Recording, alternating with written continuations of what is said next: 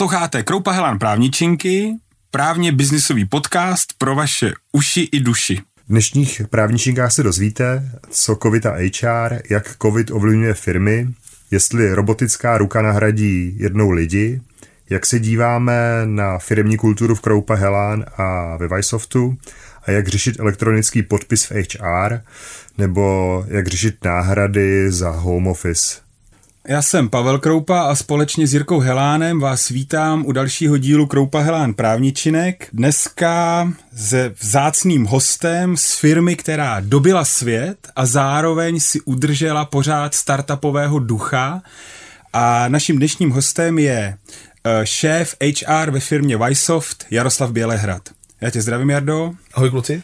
Teďka bych tě poprosil, kdyby se mohl nějakým způsobem krátce představit. E, tak jak už bylo řečený, e, já mám ve Vysoftu na starosti e, globálně HR, co to znamená, e, že pode mě spadají týmy e, HR services, obecně e, tým, který se stará o administrativu a o, o, o věci kolem lidí, business partneři, kteří by měli podporovat právě business, manažery, e, divizní a recruitment, talent acquisition, tým, který nám pomáhá nabrat nový lidi. Tohle to mám na starosti v podstatě pro našich 15 zemí, eh, nebo Vajsoft je na pěti kontinentech v 15 zemích, byť teda největší a opravdu jako core máme v České republice. Celkově máme 400 lidí, z toho asi 280 je tady. Mm-hmm. Jinak možná něco uh, k mýmu backgroundu. Já jsem uh, na poměry HR takový trošku jako different animal, protože jsem vystudoval informatiku původně a mám titul z Masaryčky, uh, z fakulty informatiky a už tam jsem nějak jako cítil, že ze mě nebude takový ten core developer a inklinoval jsem k lidem, k managementu. Informatiku jako core jsem v podstatě dělal jako konzultant, ale pak jsem uhnul jako kdyby víc právě k těm lidem. Začal jsem dělat recruitment a posléze jsem si založil vlastně vlastní firmu, vlastní agenturu práce, Eh, kdy jsem dodával tady několika firmám v Brně, takže já jsem v jednu dobu takhle dělal pro eh, Fej, Thermo Fisher a zároveň pro Vysoft. A když přišel Vašek Muchna s tím, jestli mu nechci eh, dělat šéf HR, tak to přišlo v takový čas, kdy já jsem říkal, hele, už to mám takový moc zadarmo, je to pro mě moc komfortní a přišlo mi super se vrhnout za trochu do diskomfortu a učit se něco nového. OK, tak díky za tvoje představení. A teď následuje další sekce a protože jsme v právničinkách, tak máme na začátku minutovou rozcvičku, kdy ti budeme jít pokládat otázky a poprosíme tě o krátké odpovědi. Zkusím být krátký. A já začnu teda. Začni, Pavle. A možná, možná než začneme, protože jsme v podcastu a nejdeme vidět, tak já posluchače taky pozdravím. Ahoj, to je Jirka Helán. A Pavle, může začít. Takže první otázka na Jardu. Firma nebo člověk, se kterou si vždycky chtěl spolupracovat? Řeknu Vajsoft a Vašek Muchna, ale ne, ono to tak jako je, mě ta firma baví, ale já obecně nemám asi tady ty velký vzory, takže pro mě kdokoliv, kdo je prostě nějakou inspirací, někdo, kdo mě baví. A film nebo kniha, který tě naposledy inspirovali? Poslední inspirace asi Láslo Bok uh, Work Rules, uh, knížka vlastně jako kdyby z prostředí Google, jinak film asi můžu doporučit El Metodo, starší, španělský, takový trochu hiringová uleťárna. Koho radši v týmu? Seniorního individualistu nebo juniorního týmového hráče? Záleží na co, ale jako vždy a všude juniorní týmový hráč s talentem lepší než, než, než fixlej senior. Možnost změnit minulost nebo se podívat do budoucnosti? Možnost se podívat do budoucnosti, pokud bych ji nemohl změnit, tak asi radši měnit tu minulost. Pokud bych tu budoucnost i mohl ovlivnit, tak budoucnost. Radši negativní zpětná vazba nebo žádná zpětná vazba? Negativní, eh, rozhodně ne žádná, jakkoliv. A poslední otázka, Kroupa nebo Helán? Oba jste sympatiáci, ale dobře nakonec řeknu Kroupa, protože má dobrý hodinky. Uh, tak tohle byla rozcvička a teďka bychom přešli na otázky, které nás na tebe zajímají, na které bychom se tě rádi zeptali. Mm-hmm. A já bych se tě, já chtěl zeptat, jaký sleduješ trendy v HRu uh, v návaznosti na COVID, ať už se to týká home officeu, uh, nějaký motivace lidí a tak. Co tam podle tebe jsou nějaké hlavní věci, co uh, sebou COVID přinesl? No, v zásadě všechno, co si jako zmínil. Logicky jako obrovská změna byla v tom, že v určitou chvíli jsme byli lidi nucení poslat pracovat z domu. Já osobně třeba v tomhle tom jsem byl rád, že byla možnost si to vyzkoušet. Jo, pro mě samozřejmě každá takováhle situace není jako jednoduchá, ale dá se obrátit i v nějaký jako benefit nebo v nějaký pozitivum. Co se týká uh, vůbec právě práce z home office, tak to bylo něco, co se v té firmě jsme se snažili zavést už delší dobu. Ale vždycky tam bylo nějaký ale, uh, nebo nebyla úplně vůle manažerů a teď, když, bylo, když byli nucení to udělat, tak uh, se dalo i krásně změřit, jaký to bude mít vliv Spousta z nich měla strach, že ty lidi nebudou pracovat, to bylo vidět i víceméně eh, napříč eh, tím trhem, že se objevovaly hlasy, že lidi jako kdyby z domu nepracují, a že, že tím pádem jako kdyby se platí zbytečně a tak, nebo že je to v podstatě jako, jako jiná forma dovolená. Já jsem tohle osobně vždycky jako neměl nikdy rád. Eh, přišlo mi to, přišlo mi to jako nefér i vůči těm lidem. Moje zkušenost naopak byla přesně opačná, že člověk, když je doma, tak pracuje o to víc, protože v té kanceláři jdete na záchod, jdete si dát kafe, jdete tamhle někam a těch 8 hodin jste prostě v té kanceláři ode dveří ve dveřích. Doma většina těch lidí prostě počítá je, hele, teď jsem dělal jenom půl hodinku a mají tendenci těch 8 hodin pracovat opravdu jako takovejch. S tím logicky přicházelo i téma nějakého jako work-life balance nebo vyhoření. Eh, má to dva aspekty. Jeden aspekt je určitě sociální separace. Eh, to jsme začali řešit, nebo to jsme se snažili akcentovat už nějak jako kdyby na začátku toho covidu, nebo já jsem to řešil v týmu a víceméně se to i potvrzovalo, že opravdu eh, sociální separace pro člověka je jeden z nejhorších trestů vůbec, co může mít a má to tím pádem jako poměrně negativní vliv zas v několika rovinách. Jednak to, že ta firma u nás je poměrně silná kulturně, hodně jako kdyby navázaná na ty lidské vztahy a logicky fyzicky, eh, ty lidi, když neměli šanci spolu eh, vidět se fyzicky, eh, tak ty vztahy neměli tak silný. O to horší to bylo s nováčkama, kteří se museli onboardovat elektronicky. Na to my už jsme měli nějaký systém, takže ten nám jako kdyby relativně pomohl v tomhle to nějakým způsobem zvládnout, ale jednoduchý to nebylo. Logicky, jako kdyby jakýkoliv onboarding byl riziko, byla tam větší, nebo je tam vidět i větší míra nějakých bad hireů, tím pádem jako kdyby nedaří se to. S tím bylo spojená samozřejmě i lehce jako pozestavená fluktuace lidí. Bylo mnohem horší někoho najít a lidi si říkali e, poměrně e, vyšší částky nebo očekávali větší platy právě e, jako kompenzaci nějakého rizika e, té změny v době covidu, pokud zrovna nebyli jako kdyby postižení tou situací, že třeba ta firma by propouštěla, že docházelo k nějakým změnám na trhu. Takže určitě to vnímám jako obří změnu. E, je otázka, kam bude pokračovat protože je vidět, že teďka jako kdyby odeznívá, dejme tomu, eh, ta covidová nákaza v České republice, samozřejmě otázka, co bude v září, ale chodí nějaký sekundární dojezdy, právě třeba chybějící zboží na trhu.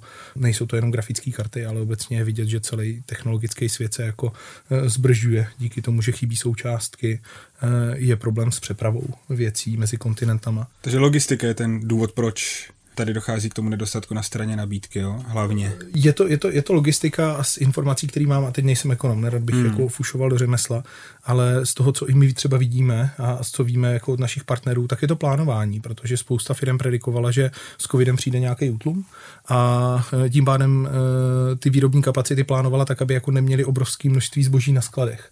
A teď najednou ten trh se úplně jako nezastavil tak, jak se předpokládalo, rozjel se mnohem rychleji a to zboží najednou chybí.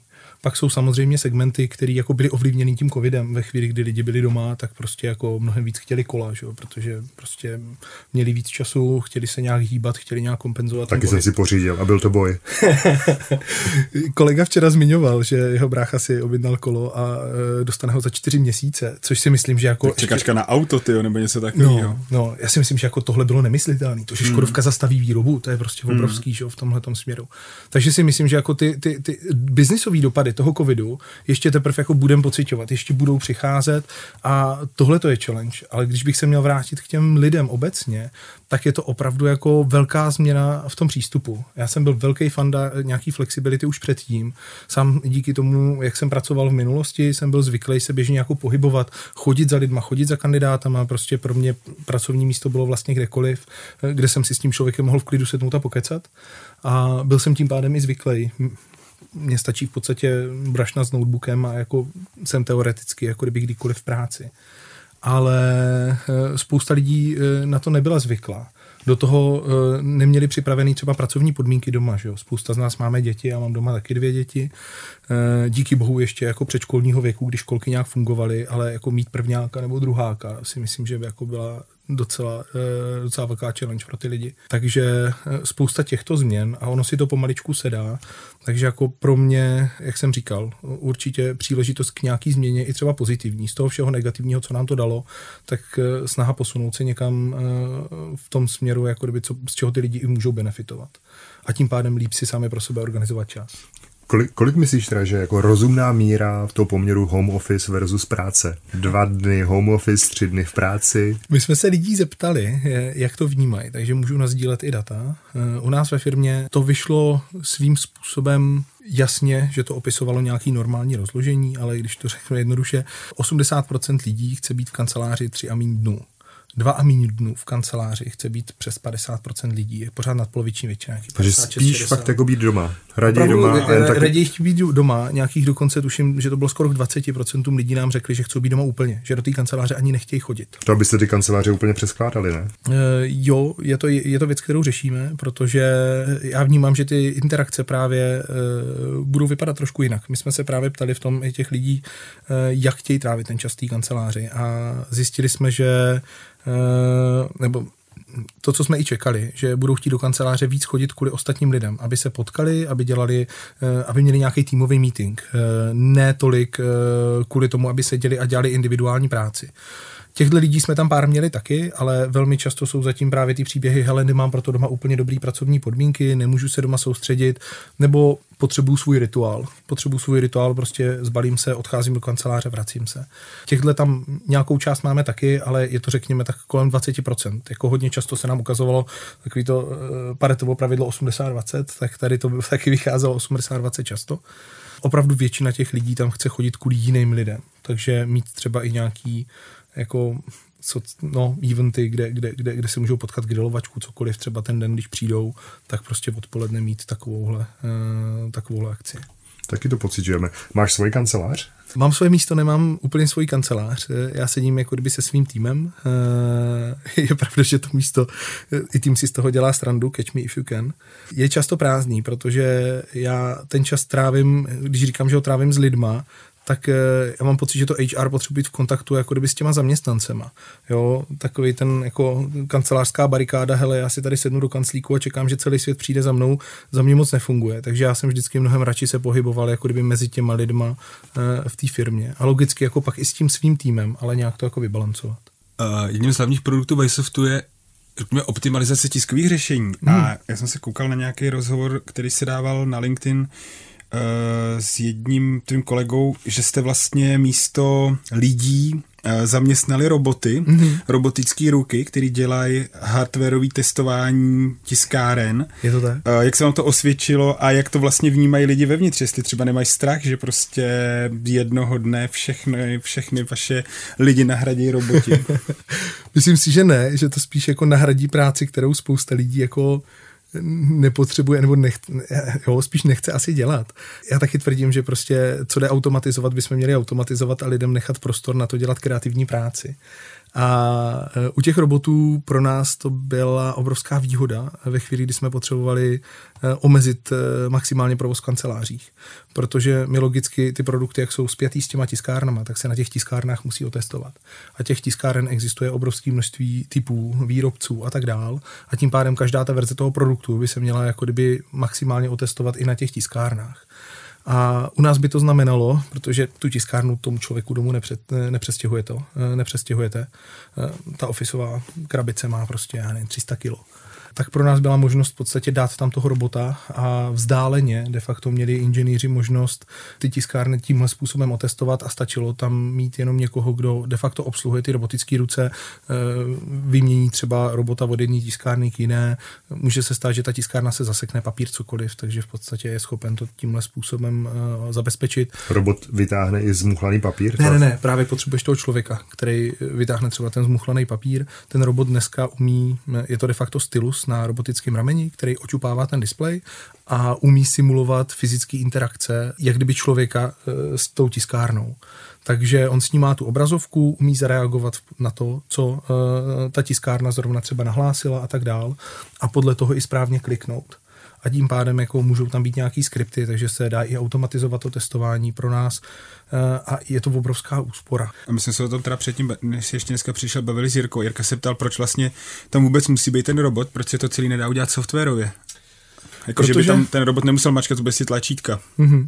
Tohle by bylo určitě jako nejvíc na kluky. Já jako řeknu za sebe a doufám, že eh, by mě až tak neopravovali, ale ona ta fyzická interakce je prostě jiná, než když to emulujete softwarově, protože zase je tam jako kdyby vliv toho displeje a tak dál.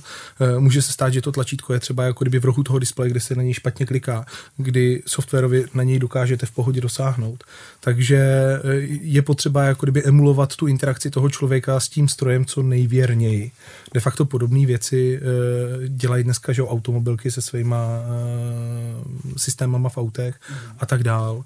Takže uh, to je ten důvod, proč to jako nedělat softwarově, nebo nedělat jen softwarově tak. Tak ono asi i důvodem, že tím přemýšlím, jak, že těch výrobců je spousta a že byste museli, já nevím, jestli jednotný software jako pro všechny výrobce, ale není, že by to bylo složitý jako programovat. Ruka je jenom jo. se změní tra- i trajektorie, že jo? A to je jednoduché Ale i, to, i, i, pro ten specifický stroj se to musí naprogramovat zase, nebo musí se nějak nastavit v podstatě ten skript, který to umí otestovat. Takže v tomhle v podstatě ta práce je asi podobná, ale říkám, tam by to bylo víc určitě na kloky ze, z vývoje od nás.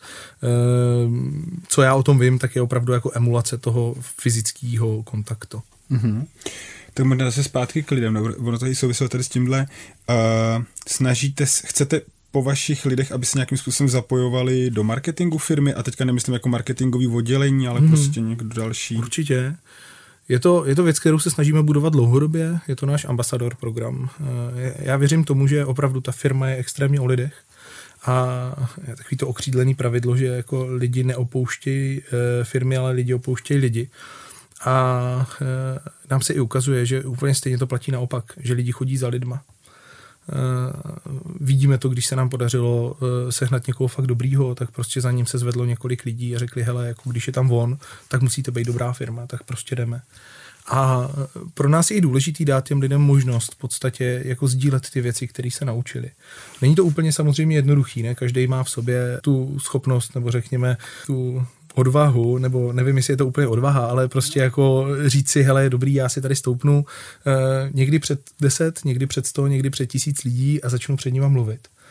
Takže eh, snažíme se to nějak i podpořit. V rámci právě toho ambasador programu se snažíme i monitorovat, eh, kdo eventuálně kde mluvil, dát to vědět v té firmě, eh, že mají mezi sebou třeba kolegy, kteří právě můžou být pro ně inspirací, ale snažíme se podpořit i ty malé věci. Kolikrát je to třeba post na LinkedInu nebo na nějakých sociálních sítích, který může být super, jo, který může pomoct té firmě. Takže určitě je to pro nás důležité, aby ta firma byla aktivní v podstatě, nebo i ti zaměstnanci byli aktivní i na venek a vždycky za mě aspoň teda platí, že to musí být autentický. A moc nemám rád takový ty jako navoněný, nafouknutý bubliny a mám mnohem radši, když ty lidi opravdu jako kdyby jsou schopní říct prostě, hele, jsme takový to, s tím dobrým i s tím špatným. Jo, tak já si myslím, že ta autenticita jako vždycky byla dobrá dneska obzvlášť a i teda na druhou stranu hodit nějaký post na LinkedIn vyžaduje taky nějakou odvahu, jako jít s tou kůží na trh, to je vlastně jako velmi podobně jako mm-hmm. si stoupnout před ty lidi, že jo, vlastně fakticky si předně stoupeš akorát v tom virtuálním prostoru, takže věřím tomu, že to může být to. Je to tak. Mm, tak, já bych teďka přikročil k další sekci a to je kardio, což je otočení rolí, kdy doteď jsme se ptali hlavně mi tebe, a teďka bychom rádi, kdyby se ty zeptal na něco nás a my ti zkusíme odpovědět. tak eh, zabředneme do nějaký těžký právničiny. ne, dělám si rádi, velmi rádi. Nějaký judikát, něco, co nerozsekne ani u soudu. Co tě trápí už roky a ty, jo, jo, jo. Tě, teďka chceš nás odpovědět. Tak já se zamyslím. Ne, bavíme se o lidech, bavíme se o firmách, eh, brousíme tady kolem téma, eh, tématu kultura. Jakou má Kroupa Helán kulturu firemní? No, tohle, tohle si jako klademe tu otázku docela, docela často a dlouho. Snažíme se na tom pracovat. Já myslím, že kulturu definují jako vždycky zase ty lidi, že to jako mm. není jako něco, co jako předepíšeme ze zhora.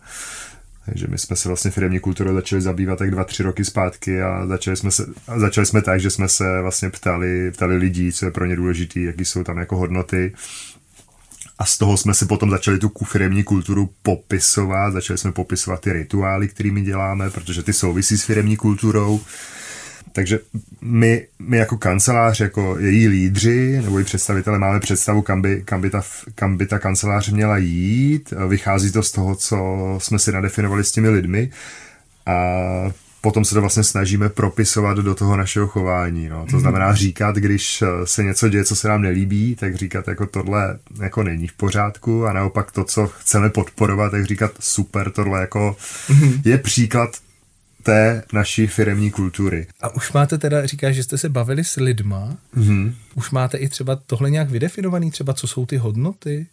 Jako kdyby pro, pro, pro Kroupa Helán, jo, říkáš, co jsou... Jo, jo, máme je sepsaný. Myslím si, že by jako je nedokázali uh, lidi říct, že nevím, hmm. jak je to u vás, jestli jako když probudíte jako člověka, dokáže říct, jako tohle jsou hodnoty Vysoftu, tohle je elevator pitch. Hele, u nás Vysoftsky attitudes je poměrně velká mantra. Máme je třeba vylepený i v kancelářích, jako kdyby, že opravdu jako jsou pro nás důležitý. Eh, ale zase úplně jak říkáš, pro mě je vždycky hrozně důležitý, aby lidi ty eh, hodnoty jenom neuměli z paměti jako básničku, ale aby je skutečně žili. Jo, že je mnohem důležitější projev toho chování, než to, že vím, že je to be open, be enthusiastic, be driven. Mm-hmm. No a jsou, a jsou samozřejmě jako věci, které bychom třeba chtěli mít. Abych to, abych to asi roz... Jako, podle mě to jsou hodně hodnotové věci. Jsou věci, které dneska už žijeme a jsou mm-hmm. v pořádku jsou věci, eh, kde jsme na cestě, kde bychom třeba jednou chtěli být, ale ještě jako musíme ujít velký kus cesty. Mm-hmm. A z těchto věcí si vlastně ještě jako vybíráme věci, které uh, jsou srozumitelné pro ten okolní svět a ty se snažíme více komunikovat na venek. Mm, mm. A třeba z toho, co bych jako chtěl do budoucna, je pro mě velký téma, kde jsme na cestě třeba otevřenost. Jo? Jako mm-hmm. uvědomuje si, jak je to důležité. Mm-hmm. Myslím, že jsme ušli velký kus cesty ale pořád jako je na čem pracovat. Nebo hmm. další téma, co je pro mě jako velmi důležitá hodnota, je udržitelnost. Hmm. Takže myslím, že jako děláme hodně věcí, že se snažíme být udržitelní, ale jako zároveň si jako uvědomujeme spoustu věcí, kde jako ještě máme nedostatky a myslím mm. si, že jako firmní kultura a vůbec tady ty hodnoty, že je to jako nekonečná cesta, která se jako pořád vyvíjí a je zapotřebí jako s tím pracovat, připomínat si to a ukazovat, je správně, špatně na těch příkladech a podporovat tady tohle. To jsem chtěl říct taky, já to taky vnímám, že to není věc, která by se dala říct najednou, hele, mám hotovo. Že to je přesně jako nekonečná snaha v podstatě o nějaké jako zlepšování se a uh, udržení, budování té kultury vůbec té firmě. I díky tomu, jak se vlastně točí lidi ve firmách, tak vám vždycky přichází někdo nový s novou kulturou. Uh, teď on ještě jako tu naši rodinu nezná, že? Takže uh, je potřeba se tady na tom i jako kdyby alignovat, nějak se jako potkat a ty vztahy si nastavit. Takže jo, souhlasím. Ono je to právě jako velký téma, přijde mně, že ve firmách jako kdyby obecně. Takže držím palce. Díky. Hele, a teďka v této souvislosti máte teda, když třeba přijde nový člověk, tak máte někde na... My jsme třeba teďka vlastně vykopli takovou firemní Wikipedii vlastně, kde teda na jednom místě máme zrovna i třeba tady tyhle věci, aby když někdo přijde nebo kdokoliv se chce podívat, tak aby tam prostě našel, kdo je Kroupálen, jak to vidíme, ale i další věci. Máte mm-hmm. něco takového, prostě nějaký centrální bod? Jo.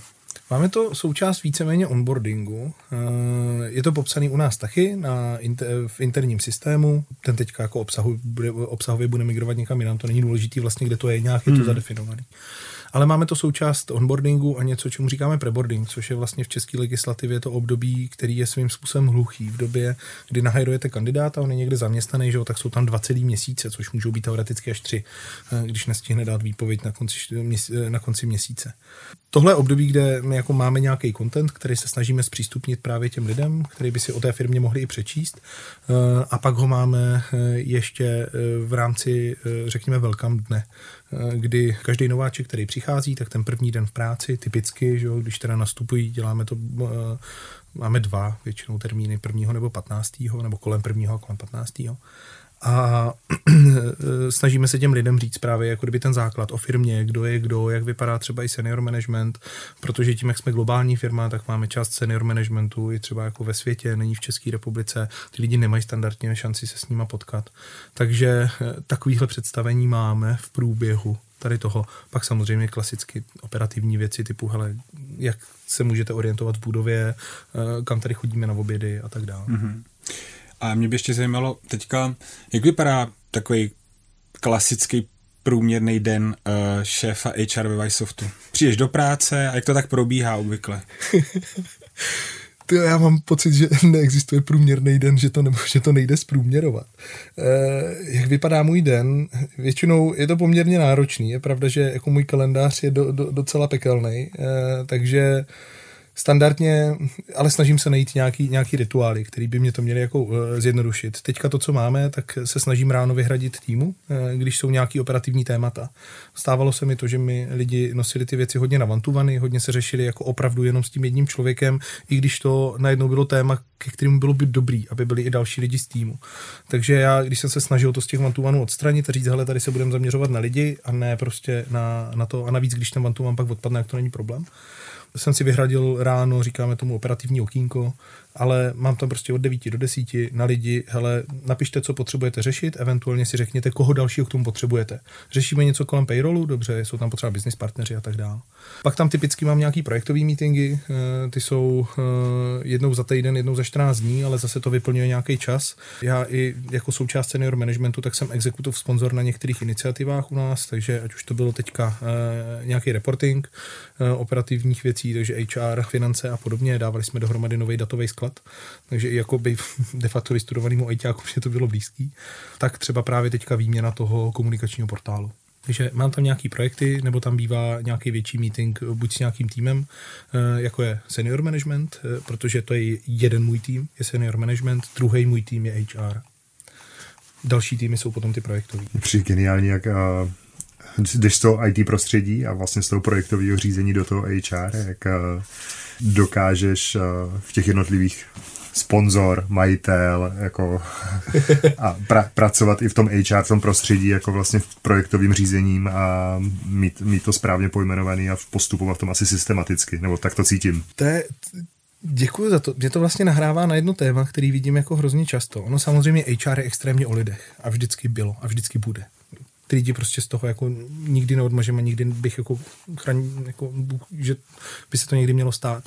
Nicméně někdy už je ten uh, obor jako mně přijde uchopený až jako extrémně softově. Někdy se z toho dělá dokonce bílá magie, jo, jako to nejde a jako já vím, že když někdy začnu mluvit i o číslech v některých, řekněme, jako HR kruzích, tak uh, řekněme, mi to není příjemný potom ty reakce, protože to vypadá, že z lidí děláme čísla.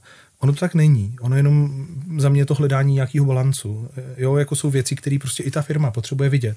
A někdy jsou prostě už v těch počtech, když máte 400 lidí, tak jsou věci, které jako papír a tuška už prostě jako nestačí. Když nás bude 10, tak zvládnout exity eh, stylem, hele, budeme si tady spolu sednout do parku, eh, protože vám těch lidí bude odcházet prostě za rok kolik. Jako když to bude 10%, vám odejde jeden člověk, tak jste to dá zvládnout. Ve chvíli, kdy máte 400 lidí a odejde vám jich 10%, tak je to 40 lidí to už je v podstatě nějaký tři a něco člověka jako za měsíc a teď najednou ty lidi jsou v různých lokalitách, v různých kontextech, v různých kulturách a potřebujete někde ty jako informace agregovat a nedej bože se potom třeba i podívat do těch dat a říct, hele, proč nám ty lidi vlastně odcházejí? Nemáme tady nějaký problém? Neopomíme, ne, neopomíme něco? A ty data pomáhají i v podstatě jako eliminovat něco, čemu se říká kognitivní biasy, který jako máme všichni. Jo, víme, že prostě jako máme tendenci jako si potvrzovat svůj vlastní názor, že confirmation bias a podobně. Takže ty data zase pomáhají tomu, eh, se tohodle částečně zbavit jo, a říct si, hele, jako dobrý, vypadá to, že je to objektivní, že ten názor, se kterým přicházím a to, co chci řešit, je opravdu pravda protože by se mě snadno mohlo stát, že mě dva lidi, prostě, kteří odchází, řeknou, že něco je obrovský problém, já to budu řešit, jenže on zbytek firmy to jako vůbec problém nevnímá. Takže ti přijde, že v tom HR někdy se stává, že to je spíš taková jako dojmologie, jo? taková pocitovka. Jo, ne, nechci to nálepkovat, ale někdy, někdy ano. Ono je to vidět i v podstatě na množství třeba jako technologií adoptovaných v HR.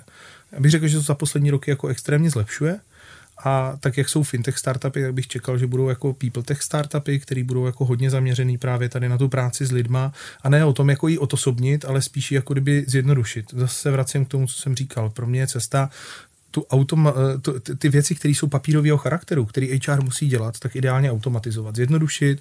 Tohle dokážou prostě dneska, že jako skrz ten reporting dokážeme zjistit spousta věcí a těm lidem tu práci zjednodušit a dát jim tím pádem ten čas uh, dělat něco kvalitního třeba pro ty lidi nebo věnovat ten čas těm lidem. A proto jako věřím, že, že adopce těch technologií a těch systémů eh, je, je důležitá. Krásný příklad, přicházím z recruitmentu kórově.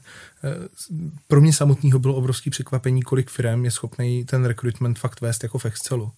Jo, že mají prostě fakt Excelový šíty a teď jako samozřejmě GDPR, o tom se vůbec nebavme. Hmm, jasně, no. Takže, takže jako myslím si, že tam je jako pořád prostor, ale je potřeba hledat ten balans mezi tím, jako kdyby, kde, kde ta technologie jako dává smysl a kde už bychom opravdu jako zacházeli do toho, že už to dosubňujeme a už se na to všechno díváme jenom přes čísla. Myslím si, že je fakt potřeba obojí. Uh, já bych se chtěl pak zeptat, co se týče získávání talentu nebo nějakých talentů nebo něco takového, jak s tím vlastně pracujete? Pracujete s tím nějak? Získávání talentu. Ha, široký téma. Možná, jestli dokážeš třeba trochu víc specifikovat, kterou, kterou část myslíš, protože jenom to možná trochu rozvedu, mm. uh, tu otázku zpátky. Jedna věc je samozřejmě, jak vůbec ten talent tlákat a může to být právě to téma toho employer brandu. Druhá věc eh, může být o tom, eh, jak ten talent potom jako uvnitř udržovat, takže nějaký jako rozvojový téma. Pokud by to vedlo na ten samotný jako recruitment proces, tak to je zase jako kdyby věc, která je hodně ano, je to hodně proces, ale je tam důležitá nějaká candidate experience, eh, která může být spjatá nějak právě s tím brandem. Za mě je to poměrně široký hmm. téma. Tak to, že tam toho člověka máš, jestli nějakým způsobem pracujete s tím, jestli zjišťujete třeba, jaké jsou silné stránky a pak ho v tom podporujete. Jo. Budu upřímnej, eh, tohle je věc, na který určitě jako máme ještě, ještě, ještě, ještě jako dost co zapracovat. Eh, snažíme se hodně za mě tohle je hodně v rukách jako leadership a managementu, protože kdo jiný než ten manažer by v podstatě měl znát toho člověka. Na druhou stranu, teďka možná jste si všimli, ve Vysoftu došlo k tomu, že jsme v R&D odstranili celý, celou manažerskou vrstvu. Takže tam tenhle ten problém je kompletně nový, kompletně jiný de facto není moc lidí, který bych řekl, že s tím tady mají zkušenosti. Jo, jako jsou, je tady pár firm, že jo, v podstatě na světě, v České republice s tím taky někteří experimentují, ale najednou ta odpovědnost se přenáší směrem dolů do toho týmu eh, a hodně na toho člověka jako individuálně. A to byly ty důvody? Víc do toho ty lidi zatáhnou? Jo, eh, bylo to v podstatě, ano, přenesení odpovědnosti víc do těch týmů uh-huh. a tohle je takový náročný téma, nebo ošemetný téma, ale když budu upřímnej, eh, de facto šlo o to, že opravdu, jako jsme pozorovali, že ten management má někdy tendenci ty lidi tam v úvozovkách jako oprašovat. Nebo ty lidi si zvyknou na to, že tam vždycky ten manažer, který to za ně vyřeší. A pro nás bylo důležité dát v tomhle případě inženýrům jako kdyby mnohem větší odpovědnost, ale zároveň mnohem větší příležitost. Jo, já v tomhle mám rád různý přirovnání a různý hlášky a v tomhle tom prostě s velkou mocí přichází velká odpovědnost, Spidermanovské eh, heslo. A myslím si, že přesně o to, nebo jako já to vnímám tak, že přesně o to šlo, de facto dát těm eh, lidem tu příležitost. Jo, jako kdyby být víc v kontaktu, být víc odpovědný za ten výsledek. Pro nás dneska de facto jako ta nejmenší nedělitelná jednotka je tým, nebo to, jak se na to díváme, jsou týmy. Logicky jsou složený z lidí, jsou tam lidi jako sami za sebe, nicméně, co se týká kompetencí třeba, tak potřebujeme, aby ten tým měl všechny ty kompetence. To neznamená, že tam potřebujeme univerzální vojáky jednoho jak druhýho, ale e, i tady platí ta diverzita. Každý umí něco a společně dohromady to dává smysl. Možná moje zkušenost u nás jako v kanceláři, pro nás je to taky téma. My se k tomu snažíme přistupovat tak, že to vidíme stejně, že vlastně jako by to mělo jít jako ten starší nebo seniornější je tím lídrem a tím mentorem pro ty juniornější a vlastně snažíme se to až, až po studenty pro ty praktikanty, že student, koncipient, advokát, partner a snažili jsme, co se vlastně jsme se snažili, že jsme ty seniorní lidi jako poslali na nějaké jako koučovací manažerský programy, aby se tady tohle naučili a snažíme se to předávat a do hmm. toho vlastně vstupuje ještě HR, Alexandra, která s ním jako dělá ty talentové konzultace a nějak se to snaží všechno jako propojovat, ale je to, je to teda výzva, no, tady tohle. Protože jsme mm. taky všichni jako právníci a tohle jsou pro nás eh, do jisté míry jako nové role, ve, mm. vést, naučit se vést lidi. Mm. A on je teda skvělý právník, ale být vedle toho ještě skvělý manažer je jako docela Ale na druhou stranu, ještě, ještě možná teda, co se týče toho, tak hlavně jsme advokátní kancelář, takže primárně se tam jako ty výstupy jsou prostě ty právní věci a my vždycky tady, jako jsme nad tím přemýšleli, tak najdi si lepší lidi, než ty sám a těm dej tu odpovědnost. A co se týče jako to, to, tý, toho právního toku těch věcí v kanceláři, tak tohle jsme udělali a jako tohle funguje perfektně a vlastně jsem za to fakt rád, protože třeba u té právnické profese, tak tam jako hodně je to o tom, že je to hodně třeba o egu a o takových věcech a spoustu lidí vlastně nedokáže se přenést mm, samo přes sebe, to, že si myslí, že oni to udělají nejlíp, nejlíp napíšou tu smlouvu, nejlíp, nejlíp napíšou to podání a to je pak strašně limituje a nejsou schopni jako si tam najít jako to nejsou schopni pak přinést tu odpovědnost a svěřit to tomu člověku a to mi naštěstí Sirko jsme tohle problém neměli a jsem za to fakt rád. No. A to si myslím, že nejsou jenom právníci, ego je všude. No ale v té advokaci je to jako dost mm, výrazný. Já přemýšlím, je to možný, neznám tu advokaci tak jako do detailů, ale mně přijde, že, že, že je to fakt jako bez rozdílu e, těch divizí, jako ano, každá je trošičku jiná, ale všude, a všude se to ego projevuje po každý nějak trošičku jinak, ale většinou vede k podobným věcem. Nechci to někomu svěřit, protože on to určitě jako kdyby pokazí, e, nevěřím mu a tak dál. Možná jednu věc, kterou e, říkal Jirka, tuším, že ji říkal Jirka, on ne vždycky ten jako nejlepší specialista nebo ten jako nejseniornější právník je ten nejlepší lídr. A e, myslím si, že to je jako častý v těch firmách. Jo? Samozřejmě za mě i toho leadershipu existuje několik různých, jestli můžu říct, druhů. Jeden může být ten technologický, ten pro vás v podstatě ten právní. Že jo? Jsi skvělý právník. Tak jdu za tebou. Jdu za tebou ale ten člověk, který umí někoho jiného třeba namotivovat, umí ho jako opečovat, umí ho nějak rozvíjet, může být někdo úplně jiný a nemusí to být ve skutečnosti ten nejlepší právník. Jako, když to vezmeš a vztáhnu to na sebe, to, co jsem říkal na začátku, já už jsem na vysoké škole pochopil, že ze mě nebude nejlepší programátor. a to bylo vtipný, já jsem se ptal uh, spolužáka, kamaráda a říkám, prosím tě, jako, proč si mě berete do těch projektů? A on říká, ty to vždycky tak jako umíš nějak pospojovat to je možná jako ono. Nemusím být možná nejlepší vývojář na to, abych jako uměl potom pracovat dobře s těma lidma naopak. A zase eh, je to, je to o těch kompetencích v tom týmu. Jako za mě třeba tohle to je hodně o diverzitě. Právě mít jako kdyby různý lidi, každý umíme trošku něco Dobře ten tým prostě poskládat. Přesně jo. tak, přesně tak. Jako pro mě je definice pekla mít tým ze samých já, já bych se zbláznil. Hmm. No jasně, no. To, to bychom se nepustili ke slovu, to je strašné. Tomu nevěřím. To ne.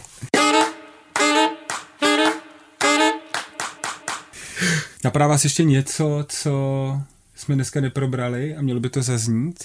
Pro mě třeba tohle je GDPR, elektronické podepisování, eh, vůbec jako věci v české legislativě, teďka i ty home office spojený s covidem, eh, pro mě je to jako peklo svým způsobem. Eh, zvlášť člověka, který jako se snaží být nějak pragmatický a dívat se na věci selským rozumem, tak prostě já vždycky jako trošku rostu. Když se bavíme s právníkama a ne, že bych jako byl naštvaný na ně, ale vždycky jako když mi říkají, no víš, ale tohle říká zákon, já říkám, teď je to úplně jako nesmysl.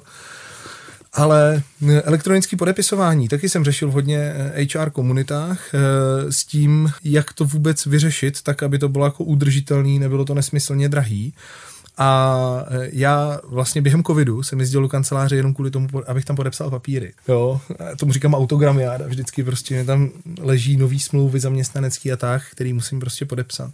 Možná vy mě teda dokážete poradit, já řeknu jako to, co vím. Zaměstnanecká smlouva v podstatě by šla podepsat elektronicky jenom v případě, kdyby jsme lidem vystavili uh, certifikáty nebo by měli kvali- kvalifikovaný elektronický podpis. Dodatovky ideálně. Ideálně dodatovky, což samozřejmě ty lidi nemají. Teďka jako nutit je k tomu úplně nemůžeme. A logicky my potřebujeme jako řešení, který ideálně nebude každý pes jiná ves, protože jako mít, hele, jednou je to tady, po druhý je to jinde, je to komplikovaný. Řešili jsme i třeba podpisy elektronicky, teda jako kdyby na tabletu. Hmm, to je podle mě jako v současné době certifikáty datovku nikdo nemá mm. a ten tablet je v podstatě jako v těch pracovně právních věcech, v těch zásadních, jako vznik, zánik pracovního poměru mm. a tady tyhle věci okolo, jako ta, protože problém není jako elektronický podpis, problém je doručování, kdy mm. v mhm. pracovním právu se musí doručovat do vlastních rukou. Mm a ten tablet teda s tím, že potom to ještě někam jako odešleš nebo vytiskneš tomu zaměstnanci, je mm. asi jako v současné době jediná cesta. Ale je, myslím, poslanský směrovně novela, která by měla umožnit to doručování, že já nevím, jaký je to fázi teďka. Mm.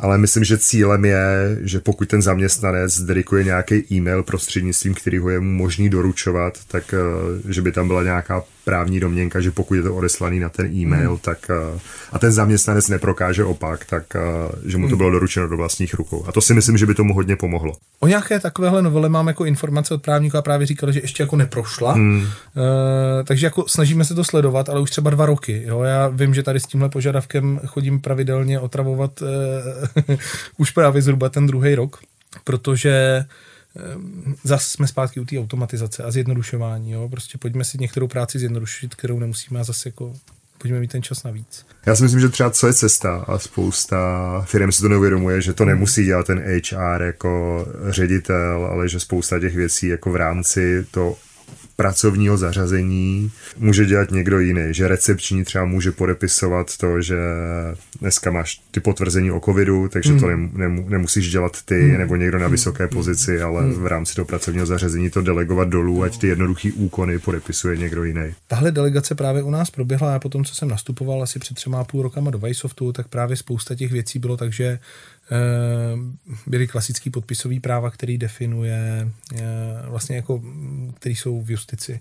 Takže jako pro nás třeba úplně na tom začátku, když jsem přišel, tak bylo tohleto peklíčko, protože my jsme buď museli sehnat vaška muchnu, v té době, že se hodně cestovalo tak, takže jako kdyby to nebylo úplně jednoduché. Já si umím představit, že jako u něj se těch papírů scházelo hodně, takže jako to, já si teďka stěžu, ale myslím si, že on to měl jako suverénně horší. Nebo jako sehnat tři lidi a to taky bylo jako strašná obíhačka, prostě jako najít ty tři členy statuta jako orgánu, který nám to teda jako podepíšou.